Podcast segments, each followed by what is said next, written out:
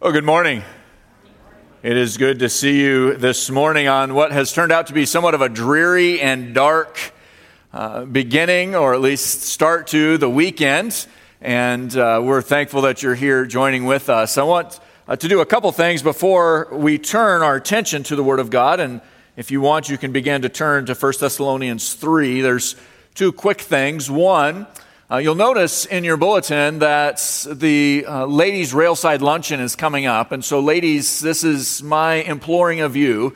Uh, you'll also notice there that it says this is the last one. Uh, there have been some changes that have been made there at Railside and so forth. And so, this is the last Railside luncheon. Uh, Carla Witters is going to be the speaker there for that. If you've ever thought about signing up, sign up. This is the year to do it uh, be, be a part of that group this year. We've rented the big room, and so that means we can accommodate the numbers. And so, if that is something that you've always wanted to do, ladies, I encourage you strongly to do that. And so, uh, that is uh, such a special thing we've done for many, many years, and we're trying to go out with a bang. Uh, with it. And so that's, that's the exciting thing. We thank the Lord for those who have had a hand in uh, developing and leading and overseeing this part of the women's ministries, and so continue uh, to recognize the need and the opportunity to be here at such a special event as this one coming up at the beginning of November. Uh, as we turn our attention then a little bit more closely uh, to our study, uh, we recognize that a lot of events have taken place. A lot of people have been asking me questions about is, is what happening, what we see happening today in Israel, prophecy being fulfilled? And I would say, maybe. We don't know, do we? Uh, we see certain elements in which we would say, yes, this looks like prophecy being fulfilled. We see enemies rising against the nation of Israel. We see a number of enemies who, even just two or three weeks ago, were talking peace, are now siding with the enemies of Israel. And so we see a lot happening and churning in this place uh, that has been really the epicenter of much of human history since the creation. But is it prophecy? We don't know. If Israel were to be wiped off the face of the map tomorrow as a nation, would that destroy our theology? And the answer is no, it would not. Because one day the Lord will gather Israel in her land and fulfill his word to her. And so, in light of that truth, as we see these things beginning to happen in the land of Israel, we're excited because it turns our attention towards the second coming of Christ. That is our uh, ultimate goal as believers, to have our attention so diverted there that we would be those who are faithful, endeavoring to serve the Lord in every circumstance and every situation today, which includes perhaps maybe this is not what the Lord is doing Maybe he is not yet coming back. And to that we glorify God as well because Peter says that the Lord is patient towards those who have not yet come to know him as Savior. And so, in God's patience and his love and his mercy, let us be those who are found faithful, not so focused on the immediacy of the events that are unfolding before us, but understand that God is in control and he is directing the events that are happening in the nation of Israel. And therefore, we pray that God would turn the hearts of the people of Israel back to himself. That is our drive. That is what we pray for. But we see, and it is appropriate for us, and I encourage you throughout your interactions with social media and your interactions with others to call what we're seeing in the nation or what's happened to the nation of Israel in the last week and a day, to call them not tragedies, but atrocities Tragedies are natural events that occur. Atrocities are committed by the acts of evil individuals with evil intentions. Let us be faithful in calling what's going on there what it actually is. And may we then be those who are diligent, like the Apostle Paul, willing to give everything up for the sake of the restoration of the nation of Israel, that they would come to know Christ as Savior. In light of that, we recognize that there will be persecutions that come, and this transitions then for us as we begin to think of 1 Thessalonians chapter 3. There are uh, going to be persecutions that come, challenges to your faith, and the question is, will you stand firm? And news is coming back from Thessalonica, and it's coming from Timothy, the trusted confidant, the protege of the Apostle Paul. As I was preparing the sermon this week, I was mindful of July the 8th, 1741. That's not a date that you just pull out randomly, by the way. Uh, I was mindful of this date because Jonathan Edwards was preaching a sermon that he never had the opportunity, at least in this situation, to finish. We know that sermon today by its title, Sinners in the Hands of an Angry God. Jonathan Edwards is preaching, and we don't know Edwards' style of preaching. There's been some debate, especially as he aged, there's been some debate as to how he was actually uh, carrying himself in the pulpit. But it is believed by the time that uh, he preaches this message on July the 8th, 1741, that his eyesight has been failing. He is reading his notes up close, and he was well known for manuscripting his messages. And the message would have been up close in his face, and he was reading, evidently, in a monotone, not raising his voice or lowering his voice for fear of, in some way, aggrandizing or dramatizing an important message. But such was the impact of his preaching that day that the people listening to the message shrieked and cried out. Crying and weeping became so loud that Edwards was forced to discontinue the sermon. It is also said that the people began to climb the pillars of the church for fear that the floor would open up beneath them and that they would fall into hell because of their own sin. Instead of finishing the sermon, the pastors went down among the people and prayed with them in groups, and many people came to a saving knowledge of Jesus Christ on July 8th, 1741. Interestingly, it is reported that this was the second time that Edwards, at least the second time that Edwards had preached this message. The first time, nobody shrieked, nobody cried, nobody climbed the pillars. Interestingly, as we think of this as well, the first time that he preached it was in his own church fellowship. The second time he preached it, he was called in urgently to fill the pulpit for one who could not fill the pulpit. And so he pulled this sermon out of his notes and he preached this sermon with very little preparation on this day. There was not a hint of revival the first time that he preached it. But the second time, the country is encapsulated in revival, not just where he was filling the pulpit. The point is, as we think of this passage that is before us, do we try to manufacture what God is doing? Or do we celebrate what God is doing, even if it is not among us? And as we get into 1 Thessalonians chapter 3, we're going to see how these pieces fit together. The scripture begins in verse 6, where finally Timothy has returned. The scripture says this, and the Lord's blessing on our time in his word. 1 Thessalonians 3 6, he says, But now that Timothy has come to us from you and has brought us the good news of your faith and love, and reported that you always remember us kindly and long to see us as we long to see you. For this reason, brothers, in all our distress and afflictions, we have been comforted about you through your faith. Let us ask the Lord's blessing this morning. Our gracious Heavenly Father, we do lift the nation and the people of Israel before you. We recognize that terrible atrocities have been committed against them uh, just over a week ago now. We know as news and rumors of wars continue to circulate throughout the world that we're seeing an escalation of events even a week later. We recognize that in the midst of this, there's tremendous heartache. There's tremendous suffering on both sides because of the atrocities of evil men. Lord, we this morning ask that in the midst of these things, that your Spirit would be working in the hearts and minds of, of people who have long rejected you that through these events that they would come to understand Christ as the Messiah. They would turn their hearts in repentance.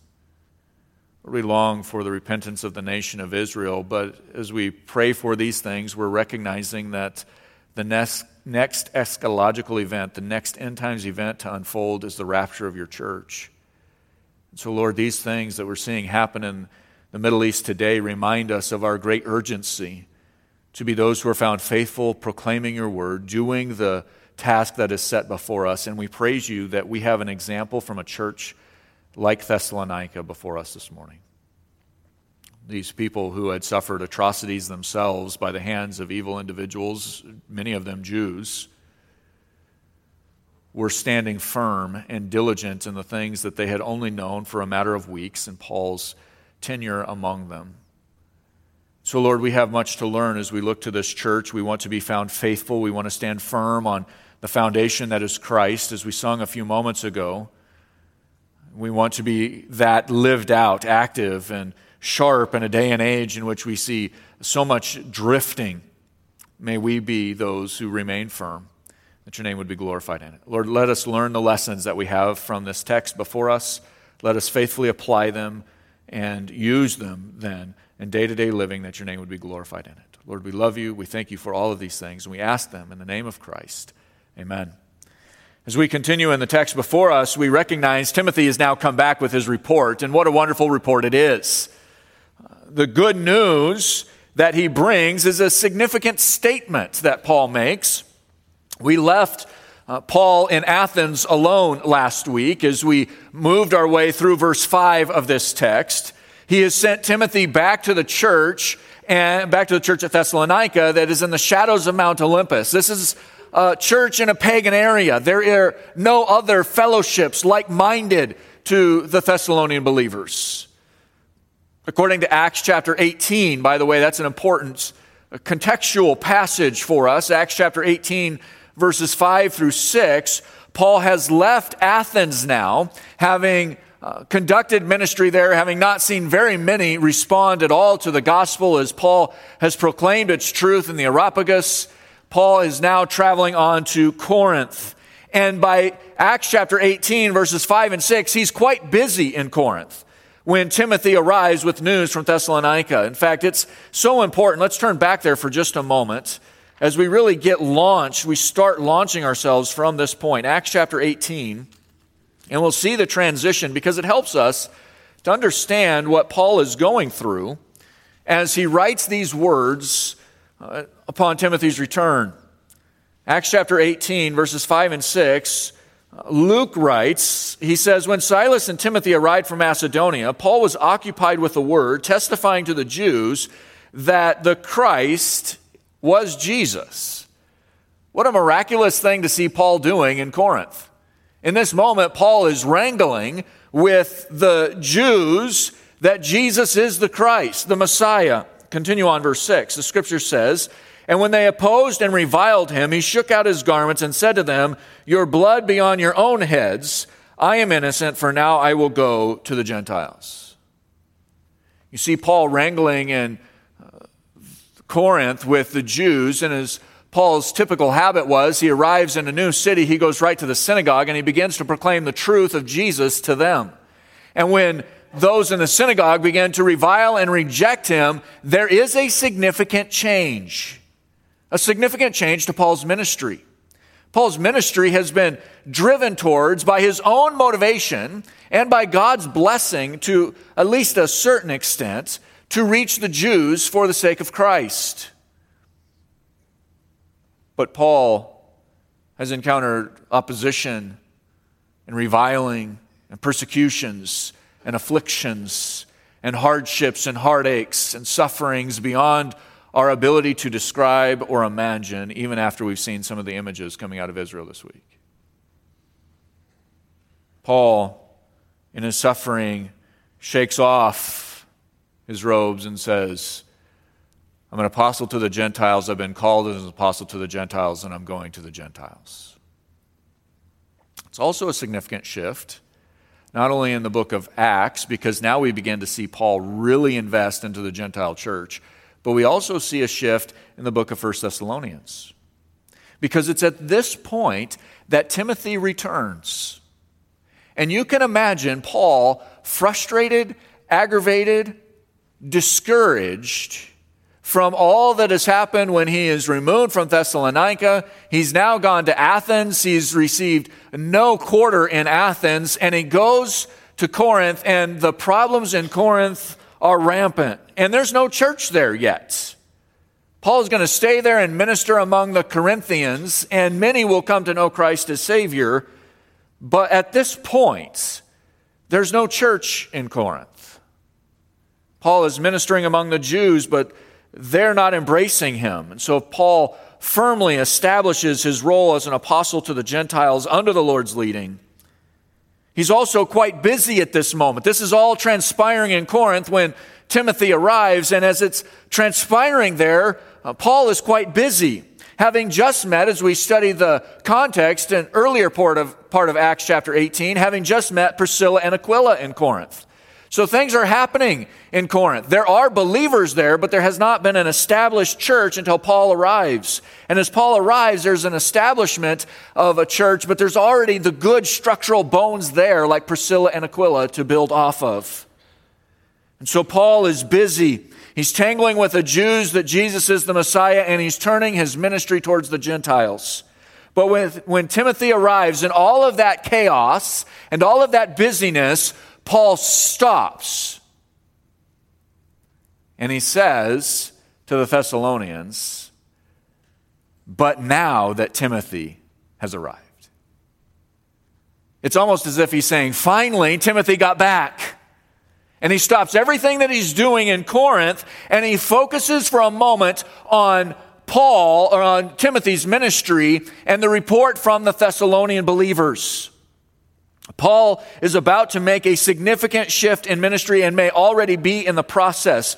But when he receives Timothy back in, he begins to shift even more significantly in the book to the Thessalonians. These words indicate that there is a change in the book that is underway. Paul has been concerned for these believers up through half of the book itself.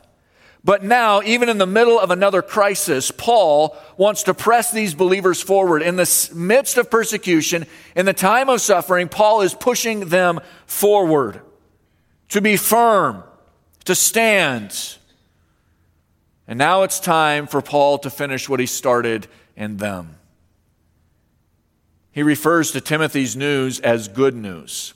This is a fascinating phrase because it is the only time in the New Testament that it is used in reference to something other than the gospel of Jesus Christ. It's the only time. Only time that Paul uses this term in reference to something other than, or any other New Testament writer or proclaimer, such as the angels on the birth of Christ. It's the only time that this phrase is used in reference to something other than the gospel message. This is good news. Paul's placing Timothy's report in an exalted category with no other equals. It shows his high esteem for those believers in Thessalonica and what God is doing in their lives. The salvation continually demonstrated through them. And so Paul receives this good news, and it's altering to Paul. Paul is in the midst of some very difficult challenges, challenges that we would say we don't want to endure by no means. But Paul is enduring those, and he receives Timothy, and he receives good news from Thessalonica, and he praises God for the spiritual progress that is happening among these believers. There are two parts to Timothy's good news. Notice what they are. At the end of verse 6, he says, And has brought us the good news of your faith and love, and reported that you always remember us kindly and long to see us as we long to see you. Uh, Timothy reports that their faith and love is strong, and reported that they're always thinking of Paul kindly. The first part of the two parts is a spiritual progress that the church is making despite the persecutions. And it's important for you and I to understand that persecutions are not reason for us to wall off and step back. There is this idea that when we face oppositions, that, whoa, we, we need to back off. Paul does not back off. He praises the Lord that neither did the Thessalonian believers. They didn't step back and say, whoa, I'm sorry I'm so offensive they continued to grow in their faith, following after the things of the Lord. The faith of the believers in Thessalonica was continuing, and it found uh, and it was found sufficient in the face of the trials that the believers had endured. There's great persecution that has come against this early church. And although Paul highlights the need for continued growth, as we'll see in verse 10 yet this morning, Paul celebrates the fact that they have continued steadfastly in their faith. They have not succumbed to the whispers of the world or the yellings of the world or the persecutions of the Judaizers or the persecutions of the pagan idol worshippers in the shadow of Mount Olympus. They did not surrender ground. Their love for each other, not only was their faith steadfast and firm, their love for each other was abounding. Paul will also return to this principle, and we'll see that, Lord willing, next week in verse 12. However, the news is good news for Paul. It was news that revealed the work of God in their midst, and Paul celebrated that work. Praise God, he's at work there. The first element, as we saw, was spiritual progress and then personal growth. In addition to their spiritual growth, Paul is uh, thrilled to hear of their personal growth as well. And notice how it is lived out. Because you and I may suffer from what our society suffers from. When we've encountered difficulties along the way, or we've encountered oppositions, or we've encountered trials, we are typically those who will blame somebody else for them. We'll say, well, yeah, that was the circumstances that was found in the church that I grew up in. Those, those people were hypocritical. They abandoned the things of the Lord when they wanted to, and they held legalistically to them when uh, they wanted to, and there was just hypocrites among them. Or we see the persecutions of the world and say, there's, the, the world says that there's different answers, and the church has said there are no other answers. And so I'm going to follow the answers of the world because they seem to make me feel better today. Paul is concerned about those kinds of stresses on the Thessalonians. And notice what he says, because there's one that's similar. I've used ones that we can more identify with, but there's one that's similar that the Thessalonians may have to deal with. And notice what he says again here in verse 6. At the very end, he says that you always remembered us kindly and longed to see us as we long to see you. Now, we may take that, and uh, first, and upon our first Western reading of that phrase, we may have this idea that Paul was concerned that the people were somehow disappointed in him and that he was no longer a people pleaser to them. He wasn't pleasing them. And so Paul's concern was people pleasing. That is not what Paul's concern is. Paul's concern was that they had written him off and thereby the message off as Paul was trying to, in some way, exploit them as every other preacher had done. Can you imagine? And we do live in a society that is similar to this, we're just not as aware of it. But can you imagine living in a society where everybody who comes in with every vain philosophy and worldly tradition and religious tradition comes in and tries to exploit the masses? You know that because you've seen this happen in spam emails, right? The same thing happens. How many of you received an email from someone in Nigeria who has billions of dollars or millions of dollars and they just want to give it to you? Now the spam filters pick that up, right? We don't even see that anymore. Instead, the spam has gotten more sophisticated. You have a, an email from Amazon and your package has been mysteriously lost, please contact us at this number that has no connection to Amazon whatsoever, and we'll take care of you. you are a generation that is accustomed to spam. The Thessalonians were accustomed to exploiters in the same way. Those speakers who would come in and they would rouse people to their calling, disinterested in the welfare of the people, and then they would go on to the next town. Paul's concern is that the Thessalonian believers, because Paul is removed forcibly from Thessalonica, Paul's concern is that the Thessalonian believers would begin to see him as the crowds were shouting that Paul was, that they would see Paul as that. Paul says, I'm not an exploiter. I'm not disinterested in your welfare. And he has spent the significant portion of the first half of his book detailing those truths, that he is not that. And he's encouraged when news comes that the believers in Thessalonica maintained a warm spot for him, matching his own tender longing to see them, so they sought Paul. They wanted to see him in return. In other words, they cherished the three weeks that they had with Paul.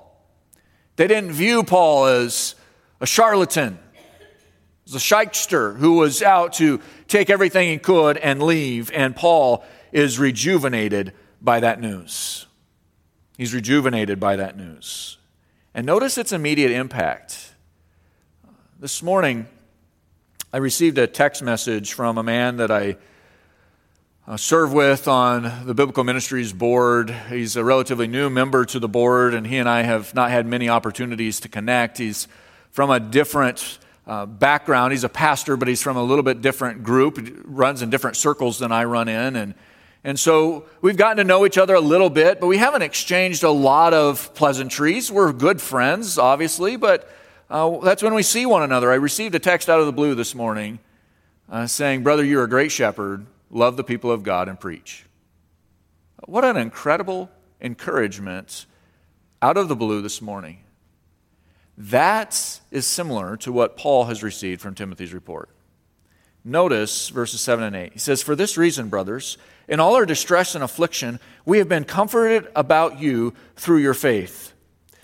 For now we live if you are standing fast in the Lord. As soon as Paul receives this news from Thessalonica, from the mouth of Timothy, his adversity seems to diminish. It didn't. In the actuality of it, it did not diminish. There's still the tangling with words with the Jews who denied Jesus as the Messiah. He's beginning to minister to the Corinthians who are Gentiles. Paul is uh, busy, he's frustrated at the continued circumstances around. But when news comes of Thessalonica, it is as if those adversities diminished. Like all Christians, Paul is called to suffer afflictions. He just told them that. If you're a Christian, you should expect to suffer for the sake of Christ. That is your lot, and it is worth it. Paul is suffering for the sake of Christ. We certainly know that Paul did indeed suffer as he told others, as he just finished instructing them that they would suffer. We saw that last week. However, there's an interesting byproduct that Paul didn't get into last week that he's now getting into this week. And it's not this idea that Paul uh, found his adversity was eased by the sufferings of others but rather that Paul found his adversity was eased when he saw God at work in others, when they stood firm. Are you spiritually charged when there's been an authentic movement of God, even if it was not in your life? Are you encouraged by the spiritual growth of those who sit across the auditorium from you this morning? Are you encouraged by them growing rapidly in the things of the Lord? Or are you jealous that God has paid attention to them? Why didn't he pay attention to you? Paul found his adversity was eased, and he was encouraged by the fact that those in Thessalonica would stand firm in the midst of adversities and find success in following the things of the Lord. Not earthly success, mind you, but biblical success. In the Christian life, we ought to celebrate other Christians standing firm for Christ in the midst of sufferings. One of the interesting things, we all know that COVID changed so much of the way that we view our world. It happened dramatically uh, within church leaders as well. One of the fascinating things that I witnessed was church leaders, and I was in the city of Chicago when this all first happened and I was pastoring there, and I know the stresses uh, that had existed between others, theological, and st- still within the same camp of even fundamentalists. But there was tensions that had drawn out, tensions on issues of even salvation, as serious as those were, but still staying within the fundamental camps of those things. It was fascinating to watch those who had formerly been opposed to one another theologically were beginning to align together in the pragmatic elements of their sufferings during the season of COVID. And one reason or the other. There was no pastor who could choose and no church leadership who could choose to do what was going to satisfy the entire congregation, even in one single congregation, let alone thousands of congregations. And so, as pastors would make decisions and they would upset somebody in their church, and they'd make another decision and set somebody else uh, up or set somebody else apart from them, there was a unique coalescing among pastors during that season. During that season, we would begin to work together, even though we had not worked together before, staying within the biblical framework of orthodoxy, but beginning to uh, share information and, and celebrate one another's successes, even though we were facing opposition. That is where Paul finds the easing of his adversities. Is there's those who are standing faithful while he's in a new place in Corinth, watching the people of God, that is the nation of Israel, continue to reject the Messiah. That was discouraging and emotional for Paul. And yet, news comes of some Gentile believers in the shadows of Mount Olympus, in the heart of paganism, that the gospel had taken root so boldly that they were standing firm against the opposition. They were standing unswayed, and Paul's adversities in the moment, while not diminishing in scope, diminished in their felt scope. And Paul finds encouragement. It is often taken for granted that there is a commonality and a camaraderie with like minded Christians. It is not used against them. We certainly must stand firm on doctrine. But we also must draw encouragement from hearing the news of God's work and other local fellowships. Turn, if you will, we're going to turn to a couple places over the next few moments. Turn, if you will, uh, to Romans chapter 1, as Paul will ultimately have challenges with the Roman church. Remember in our study of Philippians that Paul's in Rome under house arrest, and the Roman church doesn't respond to him. They don't come and minister to Paul. But notice what he says in Romans chapter 1, verse 12, as he writes this, and go back to verse 11 For I long to see you, that I may impart to you some spiritual gift to strengthen you, that is, that we may be mutually encouraged by each other's faith, both yours and mine. Are you encouraged mutually by the faith of other believers, whether they're in this fellowship or not? Hopefully, you certainly are by those in this fellowship, but also, are you also encouraged by others? Mutually encouraged to them. That doesn't mean that we do everything that they do. That doesn't mean we attend in their fellowships, but it sure, certainly means that we are encouraging one another. It's important that we understand that Paul in 1 Thessalonians does not relish in suffering, but he understands the value and the impact that suffering makes in the life of the believer. Turn again to another passage, 2 Corinthians. We read earlier in 2 Corinthians in chapter 1, but now turn to chapter 7 and notice that Paul, recognizing in chapter 1 of 2 Corinthians the sufferings that the Corinthian believers are now facing, remind yourself again that Paul is in Corinth as he's writing what he's writing in 1 Thessalonians chapter 3. He's in Corinth at the very earliest stages of this church.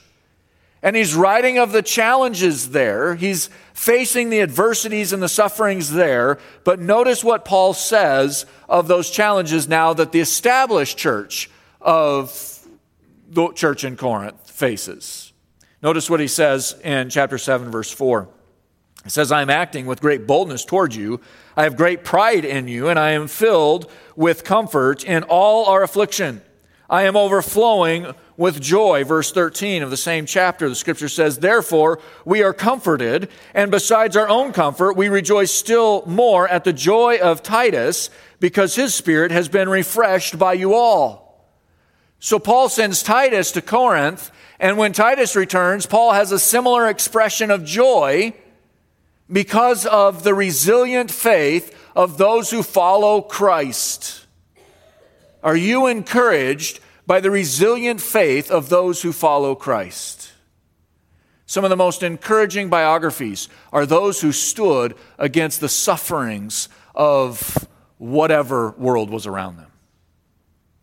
If you've read of the testimonies of those like Corrie ten Boom, you should be encouraged. Frustrated perhaps at the adversity that she had to face, but encouraged at her resilient faith. Paul finds joy not in, he doesn't relish in the sufferings, but Paul finds joy in its outcomes. And in 2 Corinthians 7:13, Titus is refreshed by them. The refiner's fire found in the process of earthly sufferings is rejuvenating to those who look beyond the present circumstances and know that God is at work cleaning off the slag from his bride, the church. That refiner's fire is painful. It's the lapidary saw that I discussed last week is God uh, shapes and cuts and molds and uses the sufferings, not causing them, mind you, but uses them for his glory. Verse 8, then, back in 1 Thessalonians 3, provides somewhat of a capstone for us as Paul says this. He says, For now we live if you are standing fast in the Lord. How do you define a successful church ministry? How do you define whether you're going to attend one church or another? We evaluate churches typically based on the charisma of the pastor or the likability of the youth pastor or the style of music that's played from the platform. But all of these are extra biblical. The preacher may preach like Jonathan Edwards, monotoned, with the notes in his face. Or he may preach like a Charles Spurgeon. Eloquence. It is said that Charles Spurgeon had a vocabulary three times as large as the average individual. In other words, he could come up with one word three times stated three different ways.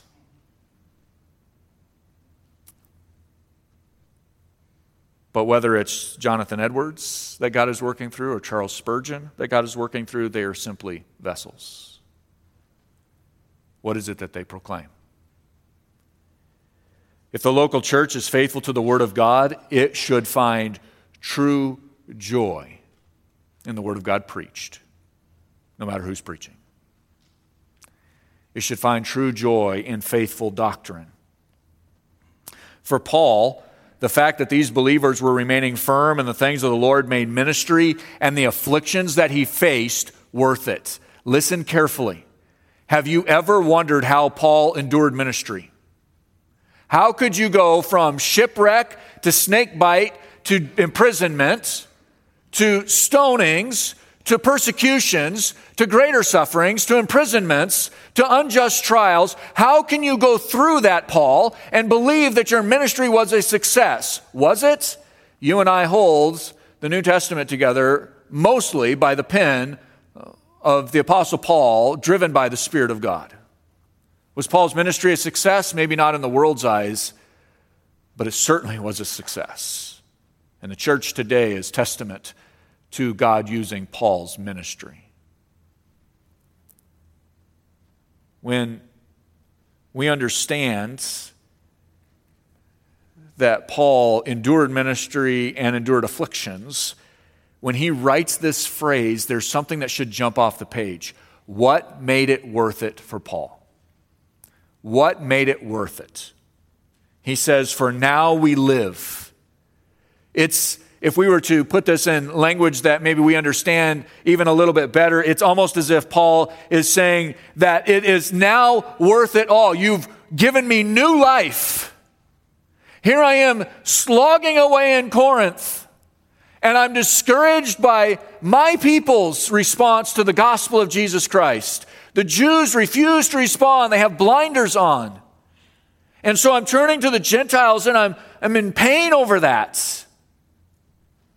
But you, Thessalonians, you've given me new life. You've rejuvenated ministry. Why? Because they're standing fast in the Lord. They're standing fast in the Lord. The greatest source of joy anyone can give their pastor or their elder is that they continue to be found faithful in walking with the Lord in all circumstances.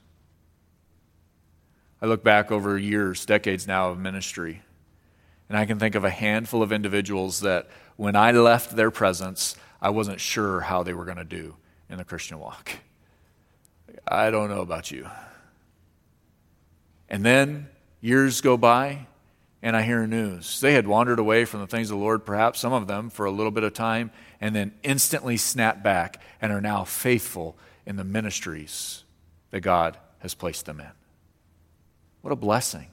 What a blessing to me. What a rejuvenating factor for me. It's worth it, no matter the afflictions, no matter the pain, to see other believers succeeding in the Christian walk.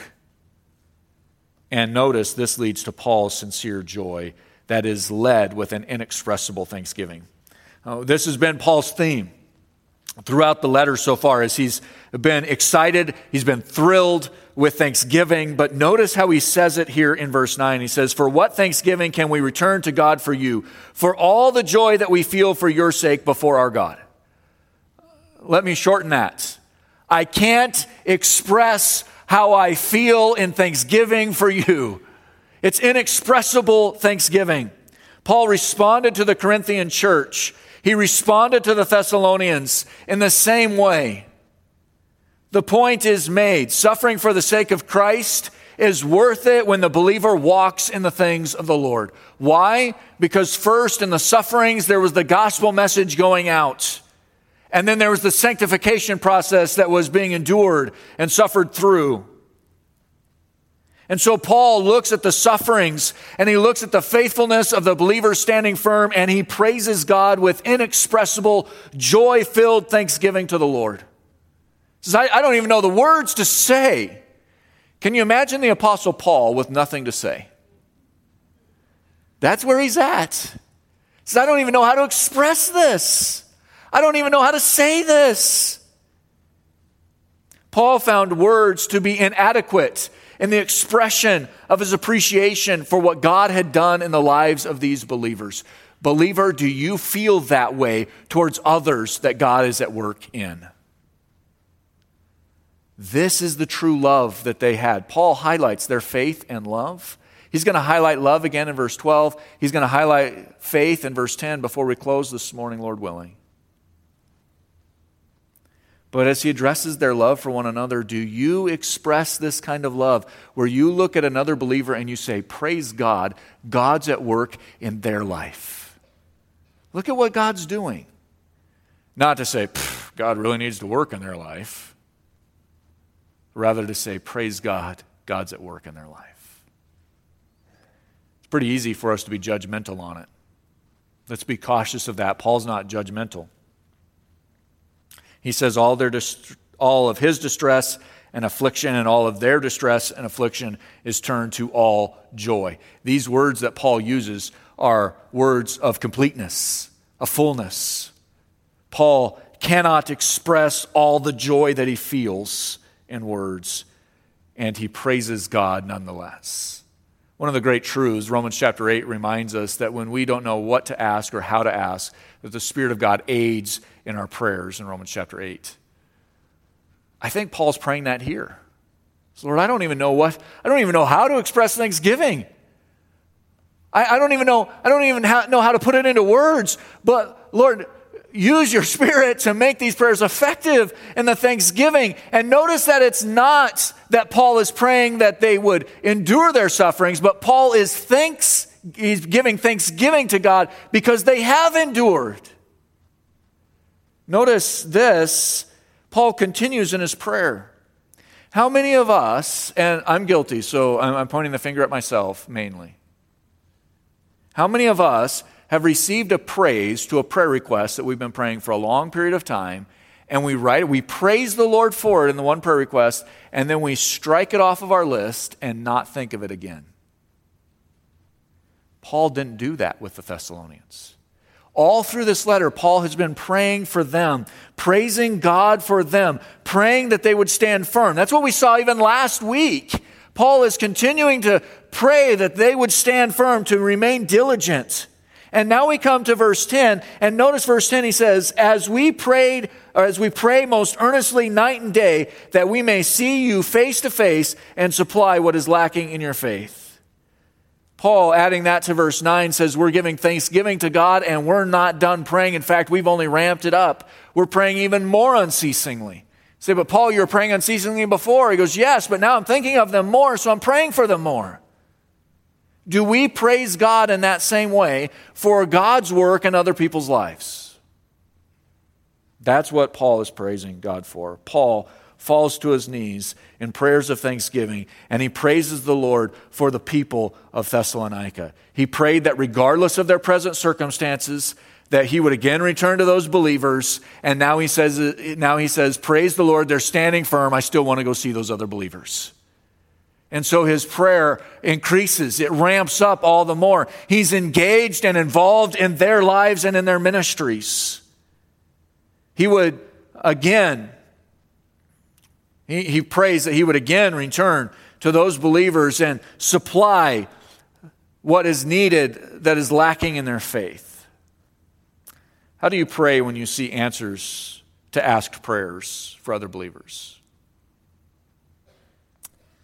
I think through, and Scott does a great job on Sunday evenings going through our prayer list and hitting urgent and immediate prayer needs of our fellowship as he opens up the evening service. Have you ever followed through diligently to hear the praises of those prayer requests and then to continue to praise the Lord for his answers in the lives of his people? Not just a one time Thanksgiving, not waiting for November to give Thanksgiving, but constantly, unceasingly, night and day, every time God brings to remembrance those situations, are you praising God for his answers, for the successes of other believers? We're pretty quick to say, Lord, I need strength. Are we just as quick as to say, Lord, thank you for giving them strength? Thank you for ministering to their needs. Thank you for loving them and providing them success in the midst of afflictions. Paul prays more unceasingly after the news from Timothy than he did before. And it's tough to match him before. But Paul is on his knees in the midst of all the chaos. You can almost see the image I don't want to highlight it for us just for a moment before we close out in this room to grow, which is our next statement. I'm building to that. Can you imagine the scenario? Paul is perhaps sewing on a tent with Priscilla and Aquila, getting to know them. He's sewing on a tent with them. And as he's sewing on a tent with them, suddenly a crier announces Timothy has arrived back from Thessalonica. Paul lays down everything that he's doing. And he's probably a little bit, at least in his spirit, he's concerned over what's going on in Corinth. He's concerned over all the adversity and the afflictions that he's faced there, and they've been compounded from all the way back from Philippi as he starts his missionary journey from Philippi to Thessalonica to Berea or actually between Philippi to Berea to Thessalonica to Athens to now Corinth. It's just a never ending series in Paul's earthly, finite mind of failures. Wouldn't you feel that way after those four places? I went to Philippi. I was imprisoned and chased out of Philippi after only being there a short period of time. I went to Berea. They didn't even let me set foot in Berea, and the persecution was already there.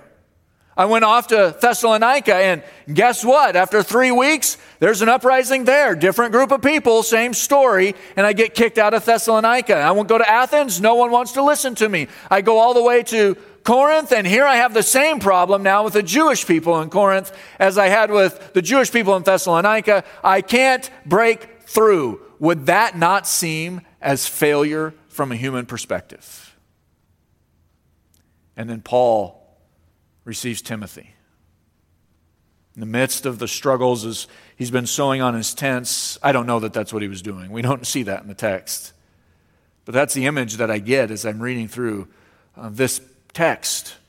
Paul is uh, conflicted and afflicted. And he's met Priscilla and Aquila, who will make a significant inroad into his life. And as he's meeting with them, all of these thoughts are turning around in his mind. Would they not be in yours? And then he says, or then he hears rather that Timothy has arrived. Paul lays all of that aside. He doesn't tell Timothy, let me tell you what's happened to me since I last saw you. You wouldn't believe this. I was in Athens, they didn't like me there. I came to Corinth, you wouldn't believe what's going on here. He lays all of that aside and he doesn't say, I, I got to tell you my story. He says, Timothy, tell me about the church at Thessalonica. And when Timothy finishes telling Paul, Paul falls to his knees in thanksgiving to the Lord. Beloved, do you have that kind of humility? Or is it all about your afflictions and confliction? Paul does have one bit of instruction as he closes out his prayer request for them. And he's going to spend the rest of his book helping them grow in their faith and advance in their love for one another. But notice what he says in verse 10 at the very end. He says, That we may see you face to face and supply what is lacking in your faith. Paul says there's room to grow. Amen to that. Don't we all have room to grow? We have a distance to go. If we didn't, you would have crossed the finish line by now. You wouldn't be sitting here. We have a distance to go. We have a race to run, as Paul says in other places. As Paul rounds out his prayer requests of praise, he reminds the believers that they haven't yet achieved it all, but that they've got a good start, a good launching off the starting blocks to run the race. There's work to do, there's room to grow. And he asks the Lord to supply what is lacking because you can't supply it. You have to depend on the Lord.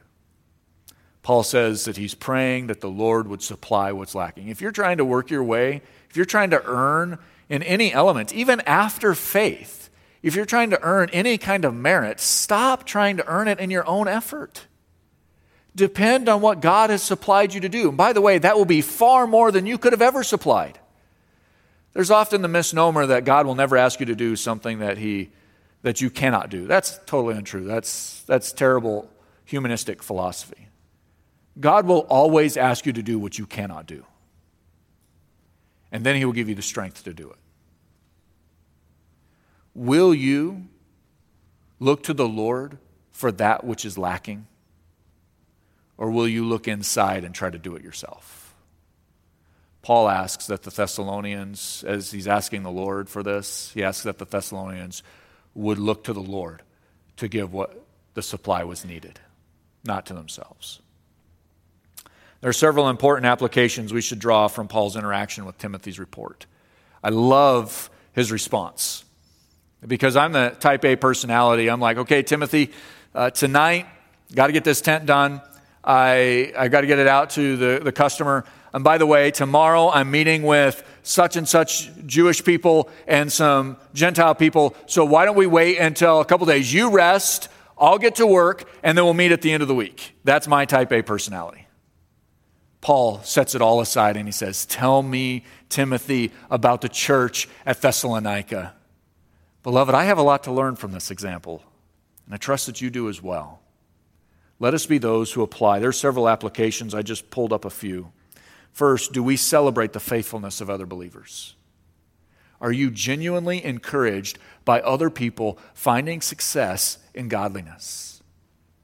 That's one application. Do we pray more for answered prayers than that, than that the prayers of petition would be answered? Do we pray more for in praising for the answered prayers than that prayers of petition may be answered? Are we consumed by what the church does for us rather than a humble awareness of God at work in our church? Let's correct that attitude. Are we aware that God is at work in our fellowship? Beloved, one of the great things that I get to experience as your pastor is to hear how God is using you in various and multiple ways that I can't even begin to describe in one single setting. God is using you to accomplish great things. Let us all celebrate those great truths. Let's close our time in the Word of God. I'm going to invite the music team to come back and lead us as we close out our service and uh, continue singing before our great God. Let's pray. Our gracious Heavenly Father, we're grateful for the example of Paul towards the letter that he has received from Timothy, or rather, the arrival of Timothy. Lord, I pray that we would be those who would apply some of these truths that we have discussed this morning. Allow us to be people who genuinely celebrate the successes of other believers, that we're thrilled, and that even our own afflictions are diminished by those believers who are standing firm for biblical truth, not for not for those things of uh, uncon- or unconsequential or insignificant, but those things that are truly biblically significant. Lord, we hold a lot of our preferences in such high regard, it's difficult for us to see sometimes the great value of holding a biblical principle dearly and paying for it. But I pray that we would not only identify it in ourselves, we would identify it and celebrate those who stand firm for biblical things around us. And may we surround ourselves with them so near and dear that we would become like them and they like us as we pursue what Christ likeness looks like. Lord, we love you. We thank you for the example of Paul and his great love for the church at Thessalonica and his abounding and greater love for you. I pray that we would mimic that example out of him as he follows the example of Christ. Lord, now I pray that our voices would rise together and that as we continue in song, that united congregationally, corporately, that we would exalt your glorious name and that you alone would be praised for it. Lord, we love you. We thank you for all of these things that we have prayed in Christ's name. Amen.